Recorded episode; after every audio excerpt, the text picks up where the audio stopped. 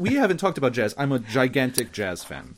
Oh, uh, Stefano, you you know what I did for the three first weeks of the of the in March? What did you do? I played with my electric train.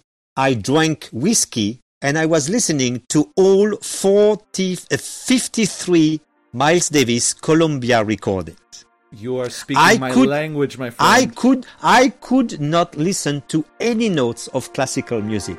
There are over 31 billion seconds in a year. How many of those precious seconds do you spend listening to music, binging the latest series, reading poetry, consuming art and media on a broader scale? In this series, I, Stefano Flavoni, am joined by the top artists of our time to discuss the method of our madness. As Miles Davis once said, don't play what's there, play what's not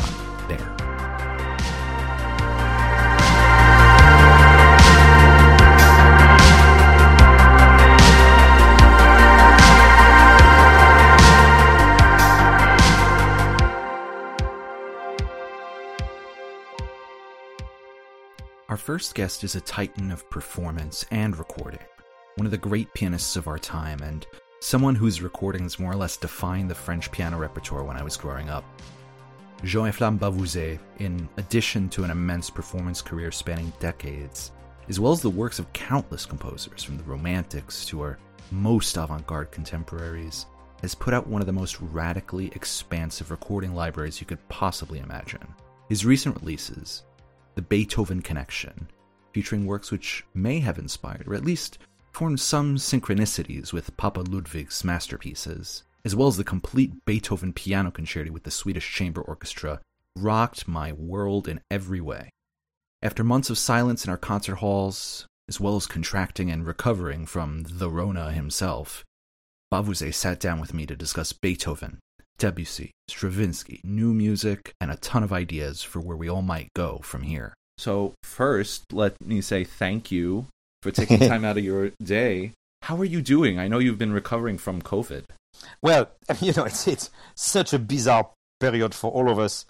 Um, first of all, yes, this experience with COVID was not really funny. Um, every human being react very differently to the infection. Uh, on my side, you know, it was just a, a, full week of fever and not be able to move. And when I said not be able to move, I say that seriously, not even shaving. So it's it's really nasty thing. And then you need uh, two three weeks to recover from this uh, enormous enormous fatigue. But thank God, no complication. And um, so that's that's a, an experience by itself. But what is um, uh, look? Uh, uh, I must say that I cannot stop thinking of my younger colleagues uh, who are starting their career, who may have uh, struggled with uh, financial issues, and uh, who were really counting on this uh, uh, season to make a big breakthrough, or, or no, they, they, this is heartbreaking. Um, and um, so, you know, this time has passed for me. I, I can live a, a few years um, um, without any too much uh, uh, trouble. So I, I, feel really, really fortunate uh, but um, I, I, I, really have a lot of uh, compassion for, for, for my younger colleagues or, or, or freelance musicians. Let's take a, a, city like London, for example, when you have all these incredible freelance musicians uh, going, you know, playing on Monday with uh, the Philharmonia, on Thursday with the London Philharmonic, and uh, and uh, with the LSO on Sunday, and and so, you know, that's that's really that's Absolutely. tough That's tough. So we we have to hope for the best, and uh, and and and in a way take the the, the be philosophical a little bit about that, and um, and um, and and and live as a, as a as a retreat, as a forced retreat, in order to either do other things or to do things that you could not do before, or um, you know. What what is very strange for, for, for me is is the non-traveling even more than the non-playing. That's very funny. Interesting. but uh, but uh, it's very strange for me to to to sleep in the same bed for for for now a couple of months I mean, even more and um, and not uh, you know changing cities three times a week. Of course. This is um, this is a little bit uh, disturbing, you know, like like as if you shift like my, my, my cab driver who used to to take me to a Charles de Gaulle's every time, and he's working at night, and now he's working at day because, of course, there is no work at night. And so for 25 years you work at night, and now you work at day. So it's very bizarre, and it's a lot of. Uh, so it's a little bit the same here with, without the, the traveling. But the spirit is good, and we have to keep it good. Otherwise, uh, we just kill ourselves, and that's not what uh, what the music needs. Uh, the music needs us even more than ever, I think. And uh, that's if I want to give a message to the younger generation is, is this. Now, the younger generation have, has somehow the power to make music die. Really, if if if young musicians of of your age and younger uh, don't devote themselves even more to music than than before, uh, we are facing, I think, a crisis that um, that is, if you want to be really pessimistic, that the, the music can indeed died in our society. Already the place it has shrink uh, uh, drastically uh, every year, but um, now it's really your goal to hold this art and to to hold it with both hands as high as possible and to defend it almost. I'm using the word defending because uh, there is a lot of um, let's say not attacks but the interest and the and the and the general uh, uh, uh, public has less and less and less interest in our art. So you you have a huge huge responsibility. Absolutely. In talking about where music is right now, where it could go, you know, we're having a lot of issues of what is the proper way to perform. I mean, we have a lot of broadcasted concerts, but do you think that the way recitals are given, the way orchestra concerts are given, where it's a lot of music, I mean, recitals and and orchestral concerts have been in around the two hour range, an hour and a half to two hour range for quite some time. Do you think the the way concerts are performed in that regard, once we go back to normalcy or whatever normalcy is, do you think that will change? Or is it an opportunity to change? Well, true enough that the, the, the format of, of uh, concerts change over the, over the time for the need of uh, uh, public and, and musicians. Um, the fact that we have now uh, thousands and thousands, millions of hours of music recorded uh, right on our fingertip, uh, um, you know, with your phone and with all the the media we know, change the rapport with, of course, the change the rapport that the public has with the performer. Um, possible. I mean, there are some some new um, um, experiences made already. Uh, I'm referring to a wonderful festival in France called La Folle Journée, the Crazy Day, hmm.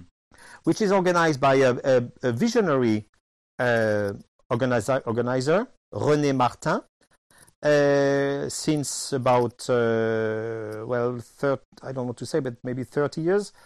Um, and he invented, his, his dream was to create a, a, a, festival of classical music with the same spirit and the same energy and the same freedom and the same craziness as a rock uh, a festival.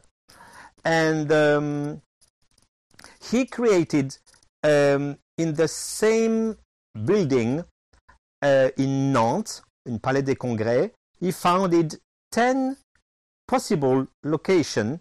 I mean, of course, two were very obvious. One is the 2,000 seats concert hall, and the other, other one is a smaller 800 concert hall. But um, in this big building, which is a, a, a congress of, I mean, a, a, building of, of congress of meetings, uh, um, eight others um, eight other uh, uh, places where it could hold concerts. The smallest has 50 seats, uh, but more. Some of them have roughly, you know, 100, 200 seats, and then um, propose very short program, and that's where um, my answer comes. Very short program of 45 minutes, but simultaneously. So all these 10 venues, so to speak, in the same building, under the same roof, offer concerts from 9 o'clock to midnight every hour.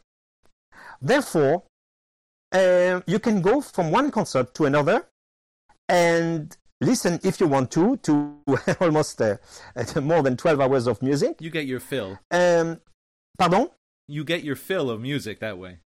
exactly it's a it's a four three four days and there is always a theme for example what was extraordinary when he had a theme like bach in 2000 you could hear the h-Moll Messe played by three or four different orchestras in the same day Wow. one baroque, one one uh, contemporary, uh, um, uh, one very full uh, size orchestra, and and another arrangement of uh, other groups. I mean, it's absolutely extraordinary, and it has uh, it's it's a massive success. We are speaking about over one hundred thousand tickets sold every year, and of course, this idea now is exported in. I mean, was exported uh, in many cities um, like um, Well, uh, Lisbon, Bilba- Bilbao. Bilbao, Lisbon, Tokyo. Tokyo is on even on the larger scale, has almost three hundred thousand tickets sold, Wow. and um, and so now this is and and tickets are usually cheaper. Uh, it started very very cheap at the so 20 years ago. Now it's a little bit more expensive, but nevertheless, the idea was to have uh, a, a- music for for everybody and with a, a little bit of pedagogical sense in the way that each uh, festival has a really as a theme one or two composers or a group of, of, of composers if he has the French school or, or the Czech schools or something. But if you have a massive composer as Beethoven or, or, or, or like, like last year and, and, uh, and, and, and Bach, I mean this year, and, or, or Bach uh, in 2000, uh, so one composer is um, uh, strong enough and has, uh, of course, an output big enough to hold uh, and to be able to, to be presented in, in four days. Anyway, so that's, that's a very good um, uh, solution. Um, it's very possible that keep, a concert will definitely go in the direction of short, be shorter than it than they are. I doubt people will have the time, the energy, or even the uh, sense of concentration to Hmm. hear more than uh, one hour and a half, two hours of music today Yeah. And course. as as things are going very fast, so it's possible that uh, soon we, you will have concerts of one hour or even one piece, and um, that um, that. I mean, I I, I remember um, trying to put a series uh, of of uh, of um, recitals where a contemporary piece would be played twice Thank you. That uh, is because- the best. That is the because I think way. yes, I think uh, uh, uh, um, you know when you hear a piece you don't know, and especially in a language you don't know, you might be completely lost, exactly. and and for and you might even not knowing what's going on, and so you don't know also how long the piece is going to be, despite the fact that it's written on the program, and uh, so you feel like a little bit like driving a car where instead of the red light uh, to, in order to stop, you have kind of a, a, pinkish light, and instead of the green, you have a square white, and so you don't know if you should start, if you should go. I mean, all the the the the, the, the signals are changed, and and uh, yes, basically you are in a tunnel. So therefore, by hearing it a second time, uh, at least you you can remember how it starts, but you will definitely remember how it's finished, how the piece finished. Maybe not everything in between, especially if the piece is rather long. But uh, but uh, and if you have some explanation from the composer or from the from the performer in between, or even before the first, and uh, and put between the two performances, they don't need to be back to back. Uh, some other pieces more uh, I mean, not I mean, known known pieces because you cannot ask a public to hear only contemporary music, uh, which I think that was the the the problem. Uh, contemporary music festivals in the 80s Oh, had definitely. at least at least in this country, and uh, we have to admit that the gap between um, between the contemporary music and the and the and the public has in a way increased in, in drastic proportion. I mean, I had a conversation not later than yesterday with the, the person at the head of the Radio Classique in France. And they were broadcasting my recital of Verbier, which I was very proud of, I mean, very happy and honored about, and in, in which this program I played Haydn, Schumann, many things, including the notation of Pierre Boulez. You played all and, 12 in concert with Haydn. Yes. Fantastic. And, uh, and, uh, and uh, they were played only once in the, this program but together with other Prokofiev and Ravel, many other pieces. But I was also introducing the pieces, and it was a great success during the concert because people people like to hear the performer, especially if the performer had the, the immense chance to work with the composer, which was my case in the case of, of the, the notation, and even I had some lovely little um, funny anecdotes. Anyway, uh, um, I, something I really loved to do. And usually, when I speak about the notation, uh, the notation is short, as you know, 12, 12 pieces in eight minutes, and it works very well. Now, when they broadcast this at the Radio Classica, they took out the, the notation. Oh so my goodness! I, I, I ask, I ask, but uh, you did that because uh, what is? And he said, Jean-Efflam, you have no idea how fast our uh, uh, listeners drop when they hear uh, contemporary music it drops mm. 90%. So 90% of the people who are listening Radio Classic, which is a, a, radio specialized in classical music. So the people who go to that channel are already, they know what they expect, right? As soon as they hear uh, dissonance music, they shut down immediately. 90% of them. It's it's astounding because uh, you know we've talked about new music in the past uh, when we the, the, week we first met um, mm. i mean because that's uh, an area i very very very much am passionate about and it's it's quite upsetting because as you know we can't eh, you mentioned before about my generation the younger generation not letting music die i think condemning it to this museum of of the past without recognizing the ways we as a species have tried to progress it forward. It's it's vital to it surviving, especially through a situation like this. It's a living, yes. breathing art form. Yes, absolutely living. And this this problem of writing too complex music is was always there. I was reading a, a letter of, of Leopold Mozart asking his son not to write too complex music so that everybody could enjoy. and of course, he could earn more money because they might uh, ask him another performance of that of, of the piece. And and uh, I mean, who would think of Mozart as something difficult to hear today, right? Exactly. Um, uh, but at that time, at that time, it was not obvious. Now the thing is that in reaction to this really hard music, uh, uh, but but which I think has immense beauty. But it's not a beauty that is extremely attractive. You need to go to it, and I'm speaking about now the the, the composers like you know Stockhausen, Kagel, uh, uh, Boulez, uh, and, and, and this generation. Um, the, the, the, which which for us, we were attracted to, for us, I mean, musician, we were attracted to, but took us even us specialized, let's say, uh, uh, or highly qualified to, to enjoy. It took us some some effort Certainly. to to to to to learn and and to, uh, uh big, but because we believed and we could see through, we could see that this is music composed by musicians with a larger view or with a, a, a view above uh, above us, we could recognize recognize that there are some some musical interaction that we never thought about, and and let's say they were a visionary uh, uh, person, right? Absolutely. Very very good. Now uh, it's true enough that the gap, the music was so complex and so difficult. And I'm, and I'm speaking with all the love I have for, for the music of Stockhausen and, and Boulez and so on.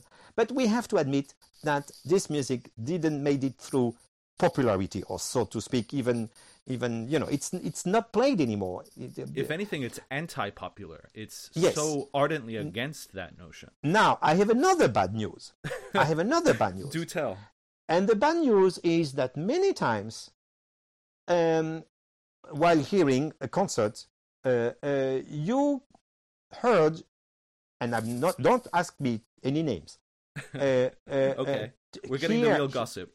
yeah, no, but to hear music composed by serious composers uh, or in the young generation, and this music sounded to me like soundtrack, more or less inspired good soundtrack of film music. Yes. Yes. Definitely. And this was presented in concert hall as a new generation and a new language.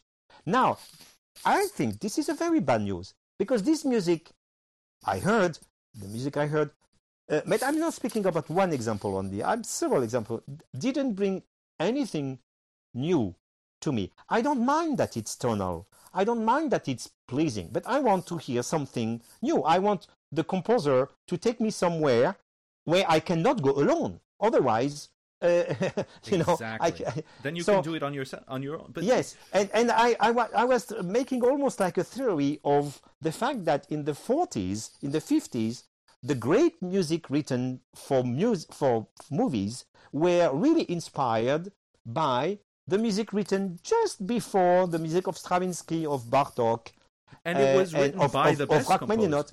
And it was really fantastically written. And and and uh, it was it, but but you could feel that this composer, in order to create some atmosphere, uh, were um, inspired by the serious music. And now I found the opposite. I found that some of the serious composers inspired by atmospheric music and just want to please, so to speak, the ears of the listeners. And I don't think that's a good news either. Definitely because then it gives this false image. And also going back to film i mean let's let's face it some of the best film composers of all time were just some of the best composers. I mean korngold oh, technically a, a film composer technically and it's fantastic. Absolutely fantastic. Shostakovich wrote film music. Prokofiev wrote film music. And then you you go to you know soundtracks of short films. I mean the music of lester young was used in uh in a, a short film an academy award winning short film. Mm, mm, mm. um it's it's this continuity i think is what's lacking. And that's actually Mm. the main topic of what i wanted to talk to you about today. So we talked about boulez who's a hero of mine an ardent hero of mine. Uh, I want to start with a broad topic because you're someone who's recorded the complete works of Ravel, Debussy, and uh, we also have someone I also want to speak about, Massenet. Mhm. What is French music to you? Oh, that's a conversation, I, I, a very interesting conversation I had with my uh, dear friend Yan Pascal Tortelier, with whom we recorded the, the uh, um, Ravel concertos and the Debussy Fantasy and did other things together. And um, what is actually, yes, kind of trademark of, I think it's the harmony. Two things harmony and proportions Hmm. um, there is always something, and you find that also in the in other art form like um, uh, architecture. Absolutely. There is always something of quite a, of uh, research for perfection uh, in the in the French architecture cuisine and as uh, well. pardon. Cuisine as well. yes, yes, certainly, um, and um, and perfection and of of proportions, and something which is never um, in, in a in a controlled way, which is never too too much hmm of anything, um, and so that's interesting because we are, of course, of a more Latin um, uh, temperament, but um, we we don't have this immense gift for beauty as the Italians have, uh, uh, of pure beauty, uh, but uh, but sometimes not not terribly well organized. Yes, Uh, so it's it's it's almost beauty coming without with, without effort. Uh, no, the French calculate. The French um, make plans. The French um, uh, um, think ahead and um, and probably it's it's this kind of um, I mean it, of course if you think of just Fauré, Ravel, Debussy to name the three greatest um, their their their harmony their sense of uh, of um, creating let's say transparent and expressing a lot of things but not with the same um, let's say, um, uh, it's difficult to describe. I wanted to make an opposition with the German or the Russian sensibility, which is in a way much more open, much more extraverted. Absolutely. Uh, the French has a surface surface of perfection. Of uh, the French music has a surface of perfection of almost uh, superficiality, and and you need just to to attune yourself in order in order and that's what i think is fascinating to find a really like lava infusion behind above this surface of ice and uh, and rather cold or cool uh, um, so, yes sur- surface. But under it it's it's pure lava it's pure. I mean, that's how I describe the music of Debussy, definitely. Oh, absolutely. And you know, Debussy is is someone who I think more than most composers was always, always, always ahead of the curve and very, very cognizant of what was happening around him. I mean, let's let's start at the beginning. I mean, Pelléas. I mean, Pelléas was taking more or less an, an extension of Parsifal the decade yep. prior. And then he hears the gamelan and incorporates that sound. And then by the time you get to the you know the unfinished sonatas, uh, you get this. It's a completely different, always modern view Yes, uh, uh, you, I'm, I'm, of course, I was expecting you to use the word modern and revolutionary, but the fact is that Debussy himself never considered himself exactly, as, exactly. as a revolutionary. For him, he was, he was just continuing the music of, of, uh, of Schumann, of Mozart, of Liszt, and um, yeah, and, and in a way, he escaped, of course, the influence of uh, Richard Wagner, thanks to to Erik Satie. But uh, as you say, uh, even um, it's very interesting that for me, two of the most powerful, I'm, I'm speaking emotionally, musicians, uh, composers like Wagner or Debussy are using completely different musical technique. Exactly. Uh, uh, uh, Wagner is painting with a big brush. I mean, just the first theme of Parsifal you just mentioned is two minutes long the first theme, the first yes. introduction, where where Debussy, most of his music is two minutes long. Most of his pieces he wrote, pieces he wrote, were only two minutes long. so Debussy is using a very small brush, very small uh, gesture, but the accumulations of these gestures and the way they interact with each other create a tension, I think, of Wagnerian proportions. Absolutely, and hmm and going back to your point about harmony, I mean, going through the history of French music, I mean, Traité de Rameau, that's that's mm-hmm. literally the Bible of harmony is coming from French Baroque music, and I think that Debussy progressed it so so much. I mean, look at Jeux. That's always the example I bring up because Jeux was so revolutionary, and I hate to use the cliche. Um, but then you also again you go to the the sonatas, the the the etudes at the end, he's going back to old forms. Well, the etudes and jeux is basically exactly the same exactly, music. Exactly, exactly. Uh, uh, uh, and it's not because uh, you know I wrote the transcription of jeux, but you just need to, to, to hear to hear it played on piano, and and, and the, the, the connection is is is absolutely mind mind boggling. Uh, even myself, before writing this transcription, I I totally underestimate this this uh, so that's one of the good aspects of any transcription is that it makes you make connections in the of, of pieces that you may not have uh, thought about now what is really revolutionary about jeux is its its uh, its shape its form the fact that the music continuously develop itself never almost never go back uh, the the concept of recapitulation of development is it's completely gone. Exactly completely gone. Um, and the, the, the only problem we we must have we must admit with that is is the piece finished you don't remember anything exactly except except except a wonderful uh, that you went from wonderful moment to wonderful moment i mean i can tell you it, it, it never happened with any other pieces than Jeux. At the time I was writing my transcription, I was living with Jeux.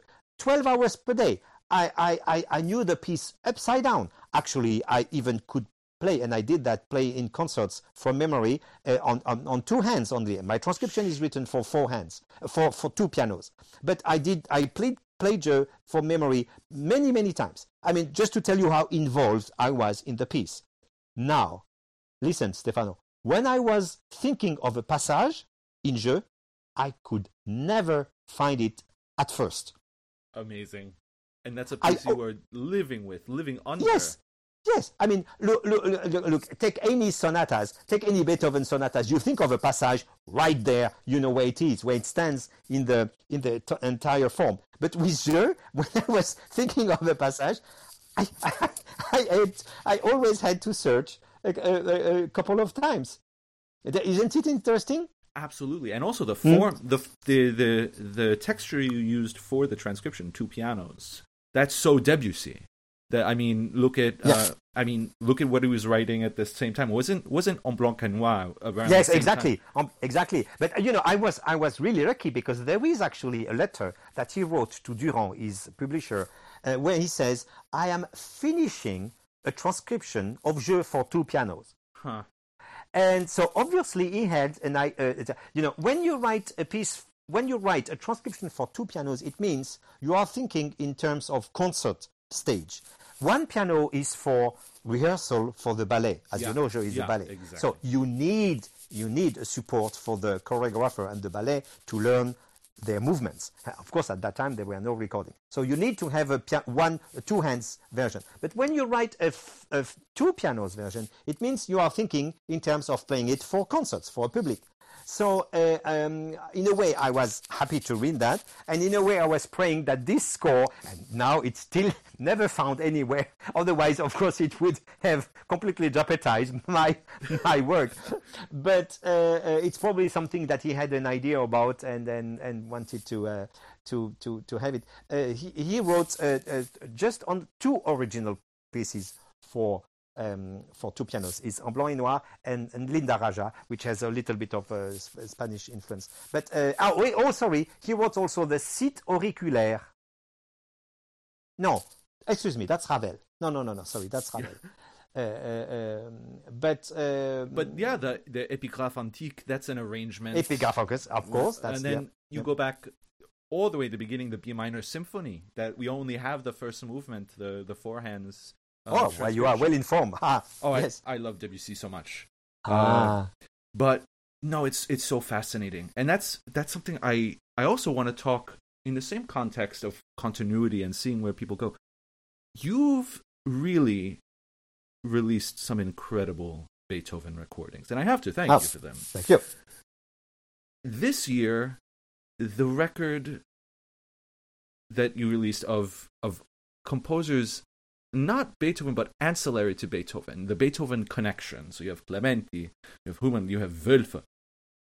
This was a fantastic experience to listen to because it was so so illuminating. So I just wanted to see what what was your experience because as we know Beethoven adored Clementi's piano writing and you know, by some accounts more than Mozart. What what was your experience in picking these pieces in in doing well, research? Yes, I- I, I can tell. I'm happy. It's it's interesting for you because for me, it was absolutely, uh, uh, as you said, illuminating. And uh, and I remember very well going back after spending months playing not not Beethoven, but composer of, of his time. And uh, I, I put Haydn and, and Mozart in that category as well. And uh, remember uh, working on Beethoven sonatas. I didn't touch Beethoven for, I mean, at least solo sonatas for, for really a couple of years, which was very, very strange for me. But anyway, and I remember coming back and t- telling one day to my wife how bizarre, how strange, strange I found some of the Beethoven sonatas. Some Absolutely. things, some things that I always took for granted in the in the um, in the, for example, in the Waldstein, uh, or, or, or in the Opus 31, number three, uh, or, or, let's say the, the, five sonatas I was working on at that time, things that I always took for granted suddenly sounded to me extraordinary, sounded to me like, like uh, completely provocative, and I, and I was disturbed. I almost felt like the contemporary of, of Beethoven, the, the, who listened to himself uh, and to his music for the first time and were shocked and were, uh, were uh, a little bit as, as, as we are now when we listen to a Boulez piece. It means that your, your, um, your, um, uh, your way of, of thinking musically is totally disturbed. And, and let me tell you an example, for example, a yes, very please. small example. Opus 31, number 3, A, a flat major sonata. I never realized that one of the most extraordinary feature of that first movement is that the first two bars are exactly, exactly the same. Ba-da-dum. I mean, exactly. Ba-da-dum. Exactly. Now, name me another piece of any composers where the two first bars are exactly the same. And I'm not speaking about accompaniment figures, but really thematic material. Two bars, I can't yes. tell you, but like, uh, I my brain went to tombeau, the the phrase repeating and then going on, but it's not two measures. This is exactly two measures. The first yes, bars. and, and you mean the tombeau de Couperin? Exactly. Yes, and that's accompaniment figure, exactly, so to speak. Exactly. I mean, it's filigrane. It's not a, a, theme that has to stick in your ears. The only thing I could remember, I could think of, and it's not exactly two measure either, is the beginning of the um, 271, the Jenamy concerto that we we, we used mm. to call Jeunehomme, uh, uh, um, and and the the ti pa da pa pa pum where you have twice exactly the same. And but that's the closest I could get.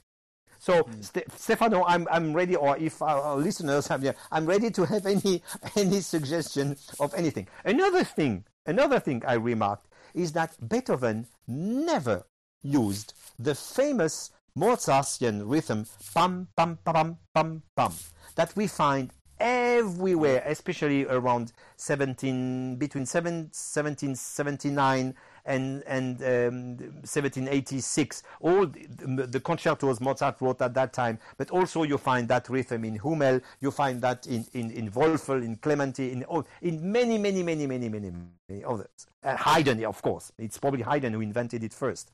And obviously, it's a rhythm which was so popular and so yes I had such success that Mozart used it at a point of sometimes even some of his movements, two thirds of the piece are, have this rhythm mm. in, in, in, their, in their bar. So it means you, you have, you have uh, only one third of the. Uh, no, sorry, I'm, I'm, I'm, I'm saying the opposite. It's one third of the, of, the, uh, of the movements who have this rhythm. It means that only two thirds of the, of the bars written don't have it. So it's it's an enormous proportion if you think of a rhythm. So we speak about a rhythm of uh, allegro four four t t p p p p, and I was thinking it's probably even like like a swing. Uh, uh, yeah, there's you know, a sort a rhythm. ostinato yes, component. yes, and and and it's a rhythm that everyone everybody can rely to, and it's it says it says it all. Let's say everything is in the rhythm, right? Uh, you think about rock and roll, you, you know it's rhythm first. You think about swing, it's rhythm. You think about bossa nova, it's rhythm. Wisdom. So uh, rhythm first. And I was thinking it's probably something like that at, uh, that uh, of that period. But what is very interesting is Beethoven, the master of rhythm. We can really call him the first master of rhythm in music history. Never used that. No and that's so it's it's quite interesting. I'm sure you've read it. Uh, rhythmic gesture in Mozart. um, by uh, Wendy Allanbrook. Fantastic book going through these characteristic rhythms and their the the social implications of a lot of these rhythms in the in the oh i'm super interested no i didn't know thank oh, you for a, telling it's me it's a fantastic book rhythmic gesture in mozart uh, and also classic music by leonard ratner both incredible reads uh, mm-hmm. basically going through rhythmic and for the ratner some harmonic dwellings of mozart and his contemporaries in what the sociological implications of these rhythms are. Uh, and you go that characteristic rhythm you mentioned, da da da da da. Mm-hmm.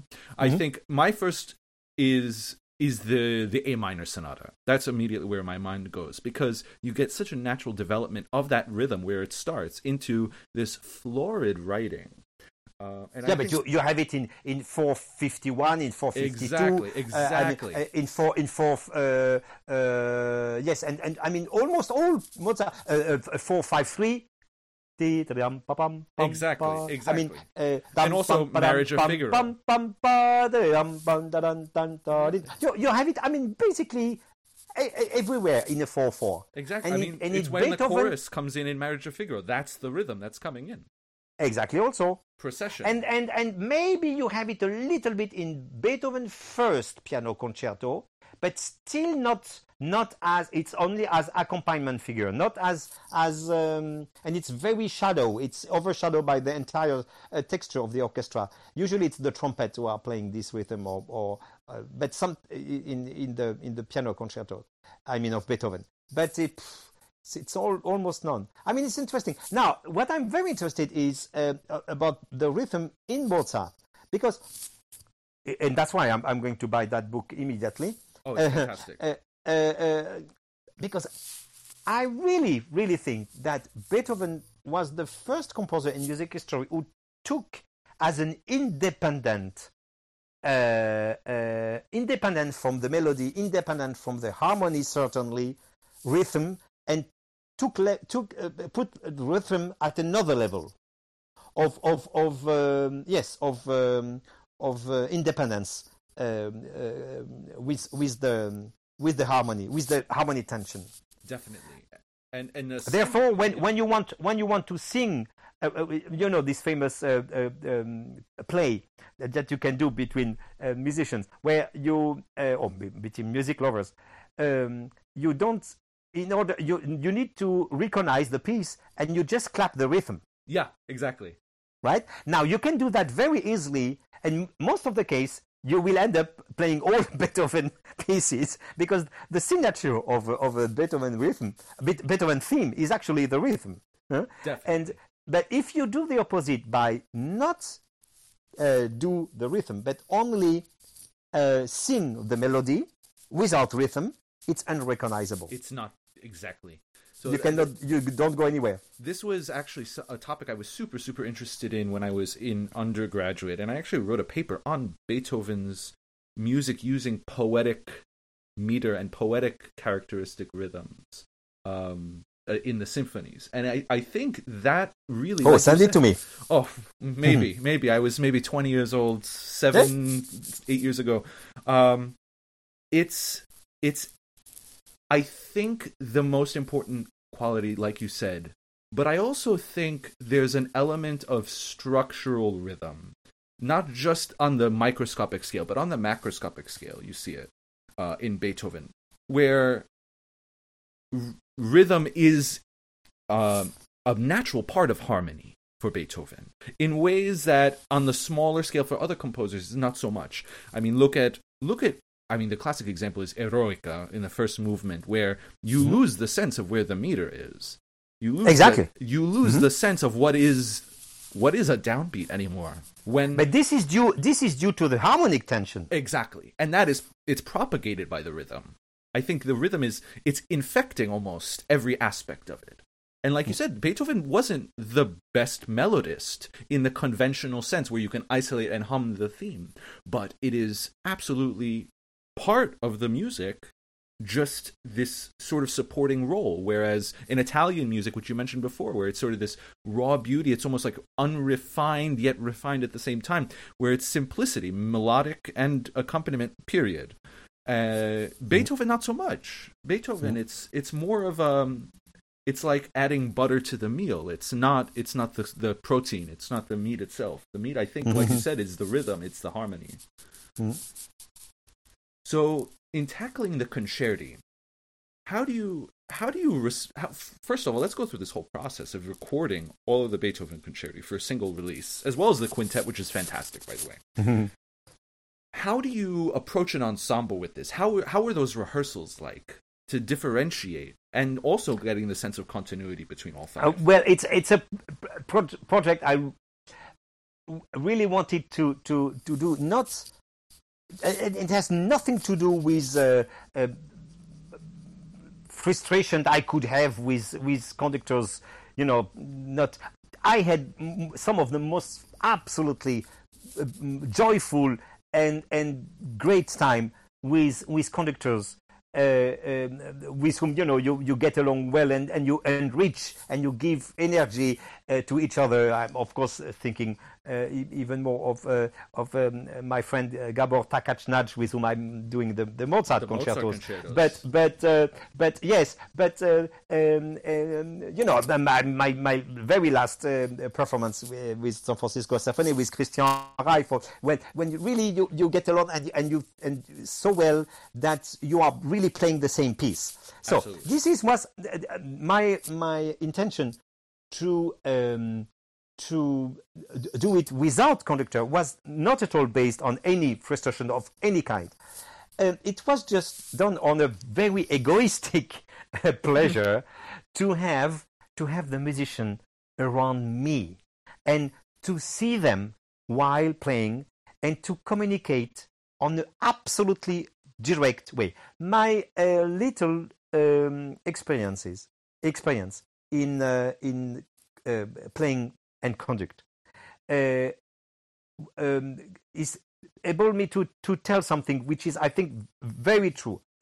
You take out the conductor, and in that case, you immediately uh, the musicians playing in the orchestra have more responsibility, Definitely. and they have they have more responsibility. They have more room for creativity, and and they must listen to each other much more in in a way. Um, uh, in other words, it's a it's a very good uh, um, way to to increase the level of the orchestra by playing sometimes, not always, but sometimes without conductor, because really you need to to have to have more attention to each other. And um, and you are sitting in a way more, on the edge of your seat because you Of know course. you need to be alert. You it's cannot chamber music from across the room. Yes, you cannot rely on somebody who is exactly telling you, uh, uh, as great as it is, uh, what to do, when, and how. So, uh, um, so this is one aspect. The second aspect is you were mentioning rehearsals. Of course, when you play and conduct at the same time, the number of rehearsals are increased um, uh, you you usually have more rehearsal because you need to attune more, and there is a kind of protocol that you need to create between the first violin and you, who is going to lead when, Yep. and uh, and for the other musicians to be able to see him and to, to yeah. So that increase, of course, the level of the performance. The more rehearsal you have, you know, of course, of course. So, str- So- there's a bit of strategy in there. Yes, and, and, and then and of course facing the musicians because I always put the musician the piano you know in in the middle of the orchestra so my back to the to the public um, is is an is really an, an immense joy and um, and so when you you play with musicians that understand you where you want to go i never present myself as a as a uh, as a conductor but but just a musician who has a, a, a- few ideas or at let's say few musical goals. And um, i try my best to communicate um, to them. Uh, and um, and and and so usually most of the time it's it's really great experiences. But i'm happy it came out that well because with the swedish chamber orchestra we immediately um, clicked and uh, i knew exactly where i wanted to go um, in terms of of of course tempis and energy.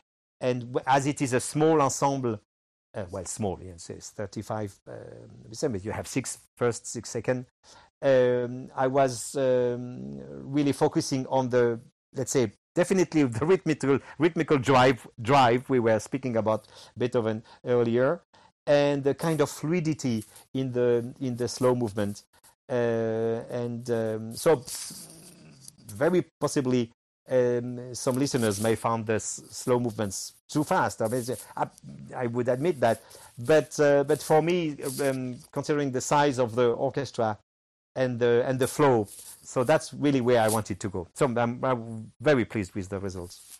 But I admit it might not please everybody, of course. Well, I'm someone. I, as soon as I heard them, I messaged you and I said this was an incredible record, and the the continuity again, going back to the rhythm, but the intensity, the drive, and it's it's so cerebral. Your performance of it, I it I hear the thoughts immediately, the connective tissue as it's being uncovered. Uh, even even in the the cadential moments, you you get that sense of, of overarching again intensity drive exactly as you were describing. And it feels like chamber music. It's it feels like the way it was almost meant to be played and meant to be written Uh, well, yeah, I mean, of course, I'm flattered with what you say. We No, can always, true. we can only only speculate. The most important that it's it should not be boring. That's oh, for absolutely, sure. absolutely. and also the the lean the lean sound i think adds immensely to it even Mm. when playing with a modern instrument where Mm. obviously the sound production is is much greater than instruments You know, I dedicate this this uh, this um, uh, triple album to to uh, to Paul Badura who passed away, as you know. was- Uh, I will never forget. For me, the way he uh, uh, and I think everybody who was at Théâtre des Champs Élysées that year, I think it's '83 or something, when he played the first uh, concerto of Beethoven, and it was for me absolutely a revelation by the fact that um, so as you know, uh, Paul Badura was one of the first um, uh, pianists to play on period on, instrument of, of, of the time of Haydn, Beethoven. He was himself a big collectioner of, of piano. He had pianos. He had like 50 pianos. I was I was told, and uh, but at that concert he played on a on a modern um, instrument. I suppose it was a Steinway. But what we heard, the way he was treating his, this instrument, what we heard was not a romantic piano. That was a piano, his clarity and his use of, of, his very sporadic use of pedal and the way he was balancing his hands. Uh, uh, what we heard was, was almost a modern replica of an instrument of, uh, of the 19th century. You see? So it, it, it, it was really. Uh, revelatory for me. I will never forget this this concert, and that's my my goal, and that's also why I record uh, um, the Haydn sonatas on on the modern instrument uh, Yamaha, uh, which actually the same Yamaha as, as using for the for many recordings now, and um, because I think it has this clarity and this sharpness and this lightness of touch, um, which uh, suits this music very well. Definitely. I mean, I think of the performers who I listen to the most on period instruments. I'm thinking, you know, Malcolm Bilson, Bob Levin, Mhm. but exactly what you said, the people who are inspired by the research still on modern instruments, that is so fascinating to me. Mm. Um, and in talking about Beethoven, and in talking about someone who obviously harmony, rhythm, intensity, clarity are massive focal points, uh, we can't go without talking about someone else you've recorded extensively, Stravinsky. And I I wanted to get your your perspective because you go from Petrushka to the movements, Huh. uh, incredible differences, and obviously you get the the Webern influences um, in serialist Stravinsky. But I was I was curious as your as from your perspective, having played all of his works for piano and orchestra. Um, I myself, I I've played Petrushka myself. It is a favorite of mine. I've conducted it. It's a it's a it's a masterpiece, and Oh, yeah. in- I'm indebted to Stravinsky for having written it. What is your take on his developments? Because he's also someone with three very distinct styles and periods, as was Beethoven. Yes, probably even more. probably even more. Uh, uh, yes, he's he's a, very strong example of a music language which uh, changed so much. I mean, you can almost not recognize uh, Stravinsky in uh, in uh, if you don't know in the movement in the in the uh, Pulcinella, uh, uh, Rite of Spring, and and and some of his piano etudes. Um, which are almost like late Scriabin. Um, so it's a, it's a composer who was actually, I mean, who was probably very always interested in in in changing, in uh, in um, in research. I think he's one of the smartest uh, composer. Um, Haydn, Stravinsky, Debussy are composers that really play with your with your mind in a way. Um, there is always a, a, a feeling of that might be very um, um, vain uh, to me. But I always have the feeling to be, in a way, more clever when I hear a Stravinsky piece than than when I hear a Tchaikovsky piece. Oh, it's uh, certainly there, absolutely. But, but I don't, absolutely. I don't want to. I, yeah, I don't want to say. I mean, I, I easily cry and actually I did in my kitchen not long ago hearing Bernstein conducting the fifth Tchaikovsky symphony. I was literally crying because uh, uh, it was so powerful and so beautiful. So it, but there is something uh, emotional. Uh, if I cry in a, in a Stravinsky piece, it will be because I'm amazed of the of the power of the intellectual power of that music. You see, and the fact that he he, he makes me feel clever. but uh, uh um, um, uh, he's he was not afraid of of changing radically uh, f- from different styles. Um, Bartok, of course, changed a lot during his his uh, his composition career. Um, his first pieces sounded more like Strauss. Debussy, um, and and and at, of course, at the, then he found his language, and then um, you know he, he, goes very far in the violins uh, uh, uh sonatas, in the in the um, uh, Mandarin, in the, the, miraculous Mandarin, in in the, the Bluebeard Castle, and and and then after that creates music even more uh, the, the, the sonata for two pianos uh, the, and then later the concerto. And then after that uh, with a, a, kind of resignation on, encompass all so three centuries of music in his third piano concerto. Stravinsky is is even more radical. He find he loved suddenly he fell in, in love with the dodecaphonism puff! He writes a piece you know in completely uh, dodecaphonic style and uh, as you say, you cannot think of Stravinsky. You think of Webern, uh, uh or, or, or, yes. And um, we have to um, thank Robert Kraft for that influence because Stravinsky. Super. I think. I think the like you said, he he wasn't afraid to change his style, but I think not afraid at all. But I think there was a little bit of hesitation, a little bit of fear, and I think it's it's very telling that he only wrote his serialist pieces after the death of Schoenberg. Ah, I think it's a little. Ah, bit good point. Tell. I think it's a little very, bit of a tell there. Um, very, very good point. Very good point. But also, also Stravinsky's use of color, of orchestration, and I'm not talking about the the Rimsky-Korsakov influence, mm. which is obviously there in the early. I mean, fireworks, uh, uh Firebird. Yeah, yeah. Uh, the very, the early works.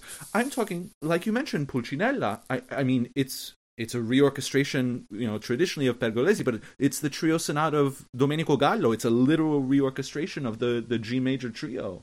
Um, yes, his ear for but, color is so unique.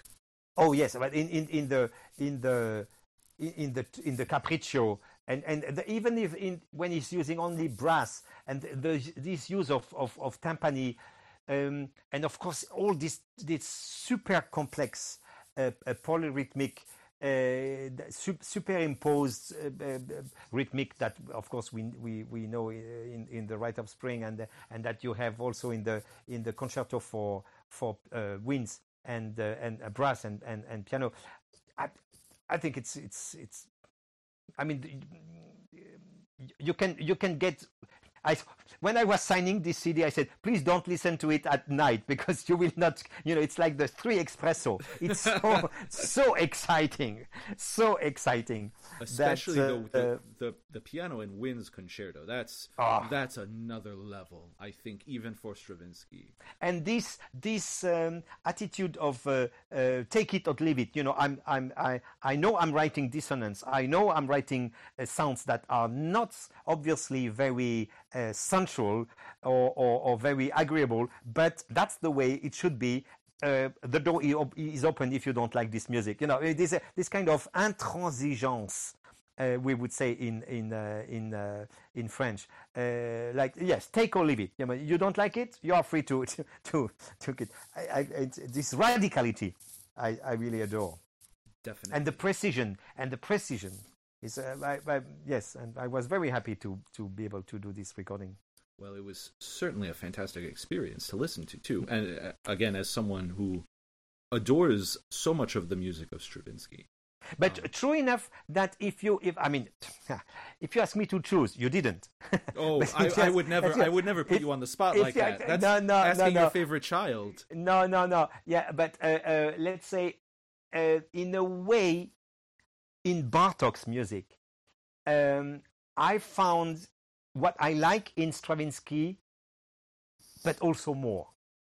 Uh, Bartok's music can very easily, if not each time, uh, is putting me in a state, in an emotional state as well. Uh, that's the Stravinsky music doesn't uh, put me. I, I adore Stravinsky, uh, and you didn't ask me to choose. But true enough, that really my heart melts when I hear uh, Bartok. I mean, completely. We're, and I'm, I'm overwhelmed. Spirits. I'm overwhelmed by by the the intellectual aspect of it, the the emotional aspect of it, what it creates. I mean, I'm totally, totally fulfilled. I I couldn't agree with you more. I mean, I uh, I taught a seminar on Stravinsky this summer, and basically the conclusion I gave my students was we we must recognize the immensity of Stravinsky, but we cannot go without these other composers. I'm thinking Bartok, Schoenberg, Webern, Berg. Berg is a master in of himself. Yes, yes. Now, but, now, what what what is interesting is I I see your point, but we have to admit that for the general public, uh, Prokofiev and Stravinsky have their favor and certainly not Bartok and Schoenberg. Of course, for better or for mm. worse. Uh, mm. I think mm. I think Prokofiev was less diverse in terms of his color, but was not unafraid of tackling certain challenges. I mean, you go to the Scythian suite, really music at the absolute edge of where where Prokofiev, Prokofiev's harmonic language, rhythmic language. Um, Bartok, I think I think there's less unity of the sounds that he made, but more continuity, if that makes sense. Because you look, you listen to the three village scenes. That's a that's a piece I adore, and it's very infrequently performed at Bartok. Yes, very much. Mm-hmm. Uh, incredible music. It's a myth. It's it's a near operatic cantata, uh, but you get a sense of this belongs in the continuity with Miraculous Mandarin, with even pieces like Allegro Barbaro for mm. piano. Um, Prokofiev, I think the pieces by themselves are more isolated, but still within the same sort of timbral color language. Uh, even the the classical symphony, um, it's it you you have the same sort of gestures. Well, with Prokofiev, and I was very happy uh, uh that um, um, Vova, uh, so Vladimir Ashkenazy, agreed w- with me. I, I, I said I think from I can resume the music of Prokofiev with uh, uh, several aspects that he always used. The the fairy, the fairy aspect. The the the you understand when I say fairy? Yes, of course. The, um, what what is what is not real? So the unreal world, um, dance, and virtuosity. Absolutely. I mean, how many times in Prokofiev's career did he reorchestrate the gavotte? da da da da ding dum bum all over the place. Every I mean it's in it's in the first symphony. He has a piano transcription. He has it in Romeo and Juliet. It's almost like that the dance aspect mm-hmm. um, and this is sort of like in a Brahmsian way of using the material from the past as a sort of method of construction for the present. Um, Absolutely. hmm I Very think- good comparison. Yeah. I Mhm. think there's there's the same level of intellectual cleverness in Prokofiev that you get in Stravinsky, applied in a completely different way, though. Yes, I mean yes and no. I think somehow uh, Prokofiev is more um, uh, rudimentaire, uh, uh, raw, in a way, raw. I can see that. I can see that. A lit, little bit. Sh- uh, On, on, on, on Stravinsky, there is really a, a, a point to, uh, to, um, to impress us by the, by the cleverness, by the, the intellectual construction. In, in, in, uh, in uh, Prokofiev, he's more, he's, in a way, he's, he's almost more Russian for me. Sorry to speak. I mean, sorry to say. I don't know if it makes sense. Oh, definitely. Than, than, than Stravinsky. I mean, even the the you go to the end, you go to Sinfonia Concertante, the the cello concerto. You you still get that that Russian pathos in there.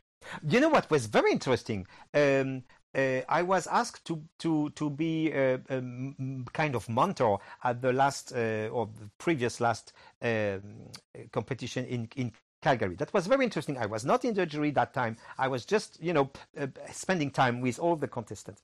And um, um, why I'm telling you that because many of them told me that the fourth sonata and the ninth sonata of Prokofiev were among their favorite. Now it's and it's very interesting because my generation, nobody nobody played the fourth of and, and the ninth sonata of Prokofiev.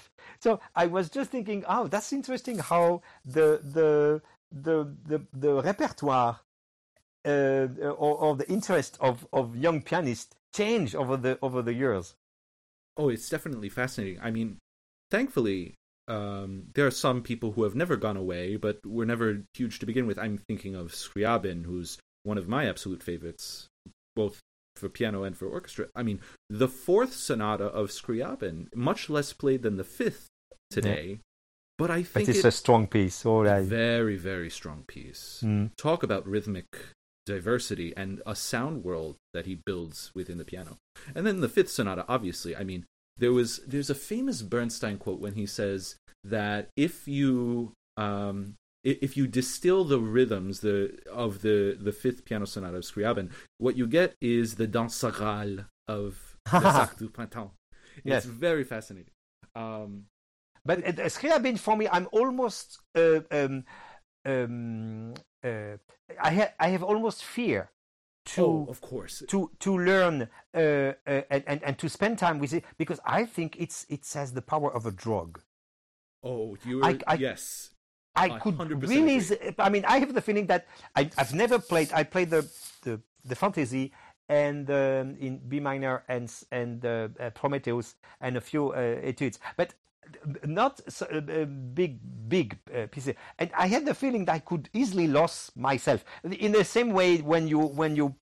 Uh, work on the prelude of Tristan, or, or you know, Exactly. Well, music it- that goes, the or, or the Franck, yes. or the Franck quintet, or or, or, or let's say the second uh, uh, Fauré quintet, pieces so strong that they, are overwhelmed and, they take your entire life, and yet that you plunge in it. I mean, like almost like a drug. definitely and and to make the connection to wagner i mean listen w- you saw i have a i have a poster of wagner Yes. hanging over my bed um i i do think there's this sort of not there's an addictive quality where you almost get a sort of wagner flu or a scriabin flu Yeah. Mm. where you have to listen to it you have to play all of this music you have to devote yourself to it it's You are thirsty. You are you have thirst of this music. Exactly, and there's hardly any cure. And it, you know, it's it's funny. um, one of my mentors and I spoke about the Wagner flu, quote unquote, um, several several years ago. I said, "What do you do when you get trapped in this hole where you can only listen to this music? You can only surround yourself?" And he said, "The cure, it's Mozart. That's the only antidote to either one." Ah, It's it's fascinating because it's it's like an antipode, still equally dramatic, but in a completely different way. that makes sense. hmm I, I'm very curious, given given everything that you've produced. I'm curious to hear what a a Scriabin F sharp piano concerto would be with you. at the helm. Ah, I'm afraid it's a little bit too Chopinesque for me. Interesting. Uh, yes, yes. Uh, I was asked once to play it, and I started, and ah, no, no. Uh, I'm not so crazy about the piece. I, I much prefer uh, uh, Prometheus, the the Oh, other. it's this- that's a, talk about Yes, uh, uh, Chopin Chopin World. Um, um, I, I'm, is, is, I'm, I'm, I'm not so so so attracted to it as a whole. Of course, there are there are pieces I cherish among the most the most beautiful music ever written. Um, the the you know some of the mazurkas, the preludes, the Oh, it's so charming, the- but it's the third son- sonata is absolutely amazing. I'm, but I'm not the sh- the the in, in so much in love with the concertos, for example, Of and and and in in the in the um, Scriabin concerto in F sharp. There is a lot. There is a, a little bit. Uh, uh, I mean, it's a it's a great piece, no doubt. I mean, and you you you recognize uh, Scriabin immediately. But I'm not sure it's for me. how do you feel? Uh, because I share your thoughts about Chopin. How do you feel about Chopin being such an instrumental part of pedagogy for pianists, where everyone almost has to play so much Chopin, especially at a certain point of their their early to mi- uh, middle pedagogy when they're children, Well, young it- it- it- teenagers. it it make it makes sense. Uh, you know, he he was himself very involved in pedagogy and wanted to write a, a, a piano method that he actually never um, went very far, unfortunately. But that was one of his of his projects. Um, there is there is something there is a report of um, of in, in technical report and of the of the hands. Um, I would put almost Rachmaninoff in this category. The only problem with Rachmaninoff, it's it's in a way even more difficult, and that you cannot put this so much uh, in uh, in every every hands. Um, why the rapport is that uh, it's music that is extremely ergonomic, that in a way fits very well for the hand. Liszt is in that case. Well, Chopin sometimes extends the the the, the comfort to a point of being uncomfortable, but still, it's um, it's it's it's a composer that um, it, it, makes perfect sense for me that it's it, among with Bach and, and Chopin when, when you start the piano you need to you need to do that. And and the music is by the way Chopin and Bach have something in common. I think they are the two composers where you can play the music at any speed it sounds great Well, and also, you cannot say that from Liszt oh, f- oh, certainly not. some some Liszt pieces really need speed, but even even the fastest Chopin piece uh, has always a kind of cantabile quality. I I do want to ask who. So you've explored the complete works of so many composers. Who's next? Who's fascinating to you to perform the complete works? Huh. I, I mean, I'm finishing now Haydn sonatas, uh, Mozart concertos. Uh, I will probably continue the, this um, um, Beethoven connection that we, we talked about uh, by with two or yeah one or two other CDs um, comparing. Uh, I mean, not comparing, but putting together uh, uh, uh, composers of the Beethoven area uh, by the way, uh, uh, something I'm very proud of in that CD is the bonus track. Is the the the um, while learning uh, the F minor Hummel sonate, and of course playing it slow, I uh, realized that I, I I knew this music. I I I I knew, but I could not recall immediately, and suddenly I realized it was the first movement, the development section of the first movement of Opus 110 from Beethoven. Yes, and I Exactly. love I love the Eh. title of that bonus track. By the way, the musical illustrations. Yes, That's i- it's exactly exactly perfect. it's exactly the same music, the same structure, the same texture, and the same harmonic progression. And then again, another uh, uh, piece I was performed sounded exactly like the um, um, Opus seven, uh, Opus twenty seven, number one. Well, and and so on and so on. And um, and so I, I I was recording this um, uh, bonus track in order to to make for the listener a, comparison and an analogy. And of course, I I, I was re-recording at at a, at a s- slow speed uh, because in the Hummel sonata the finale is a presto, and that was the, the passage I was referring to, or, or, where in the in the Beethoven sonata it's really moderato andante, not not fast anyway. So uh, I re-recorded the the Hummel at the same speed as the Beethoven, so the, the Beethoven sonata. So uh, it was possible to make connection. Anyway, I'm I'm I think I will dig more. Um, uh, Clementi interest me a lot uh, uh, today. But uh, I, I am very fortunate to have a great, great advisor for that series. Uh, who is uh, uh, Marc Vignal, an expert in Clementi, and who wrote wonderful books about Haydn, very heavy books on, on Haydn. And um, he has surprise for me. He's searching for other composer and uh, he found, I think, some very, very interesting music. So we, we might, all of us, have some surprise for the next uh, two, two volumes of that series. Yes. I'm super excited to hear. And uh, lastly, I just wanted to uh, to give you an opportunity. Uh, you yourself, prolific recorder, prolific performer. Where where do you think the younger generation should de- devote their efforts right now? In this strange time? Besides practice, besides study, what it specifically would you say to them? What is what is their way forward? How would you inspire them maybe to continue this art form? Something is really missing in our society is the fact that you can finish your academical uh, study and uh, at 18 19 starting university having no idea who is Beethoven. Maybe you even think it's a dog, or or you have have never heard uh, the name of Johann Sebastian Bach and have absolutely no clue what a fugue is. Uh, and so I'm not asking um, our uh, political leaders to uh, spend more money on culture than on defense because that will never happen. No, especially not this year. and especially not this year. And there are, of course, many uh, crucial issues. But uh, to have a minimum of of contact with uh, with classical music is, I think, and and something much more necessary than it sounds for many reasons. Uh, increasing the the, the the the the possibility to hear better, and when I say hear better, it's like uh, seeing better. It's not because you see that you understand what you see. It's not because you hear music that you understand what you hear.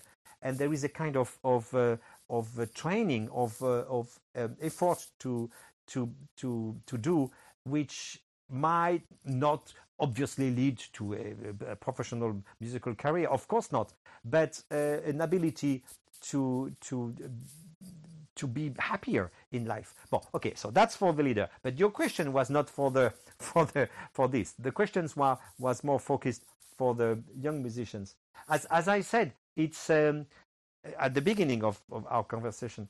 Um, young musicians sh- should almost live their themselves as as uh, having a duty, uh, a, a duty. If now all young musician stops uh, practicing and stop learning and stop being ready to move on and to take over when this big crisis will be finished, hopefully soon, um, music can easily not disappear, but really be in, in danger.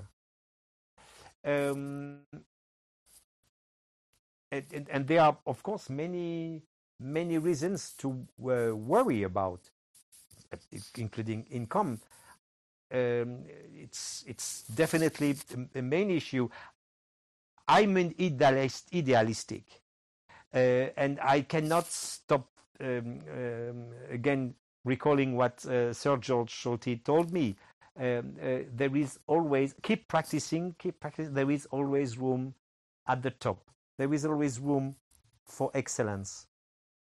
And this, this is very important, I think, to, to keep in mind that uh, if I don't practice, if I don't continue to evolve as a musician, if I don't uh, continue to uh, increase my, my abilities, my musical abilities, whatever they are, uh, uh, I might not be able to reach my very best, but my very best is the top. My very best, if I succeed to achieve my very best, I will be at the top. Now, what is the top? It's, I'm not speaking about competition here. I'm not speaking to, to be better than your, your colleague over there. It's your own competition with yourself at your top. And um, so, so that's something difficult to, to have. But I think any, any musicians, any struggle. I was visiting the house of Beethoven recently when I was playing in Bonn. And I saw all this incredible equipment he had to put in his ear and all these letters he had. He was confessing, Shall I stop? You know, he's Beethoven. He, he knows how talented he is. And he's, he has already some recognition.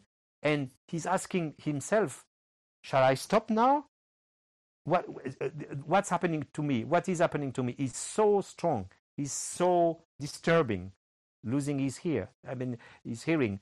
Uh, and he, he has he had a moment of, of total confusion if he should continue I mean, to write or not. It's and so I think. To, to, yeah, I think that's this. Yeah. We took take we could take him as as a great example. You know, exactly. in, now, yeah. And you, it, it, Beethoven's a really interesting case because there's a lot of, uh, I think, nonsense where people try to psychologically analyze composers based on what they were writing at a certain time. Because you take Beethoven at his lowest emotional point, I mean, 1802, the Heiligenstadt Testament. At the same time, and the music he writes at the same time. It's it's it's it's the Second Symphony, which is his most joyous, optimistic, light-hearted piece he wrote in his repertoire. Mm-hmm. So I, it's so fantastic that he even in the shortest term, was able to find these glimmers of hope, these glimmers of brightness amidst mm. all this darkness in his life. And I think it's not because it's the Beethoven celebration year, but um, we have a lot, a lot, a lot to learn from from him uh, uh, as as a struggle, as a man who who who really struggle and succeed. And if we hear, it's not by by chance. I think that he's so popular and and among among the you know the, most loved because uh, it's a man who really suffered. His life is a is a mess. It's I mean it's it's it's it's really you read any biography of Beethoven's life, it's terrible.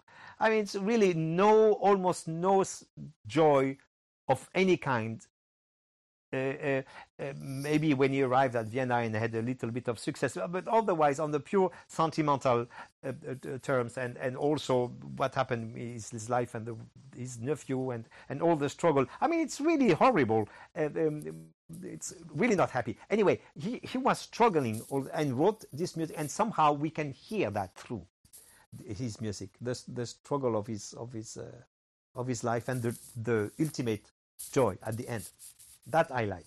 Definitely. There's hmm. this, the talk about idealism. That's hmm. someone an idealist at, hmm. at, his very core. I yeah, the, and we need that today.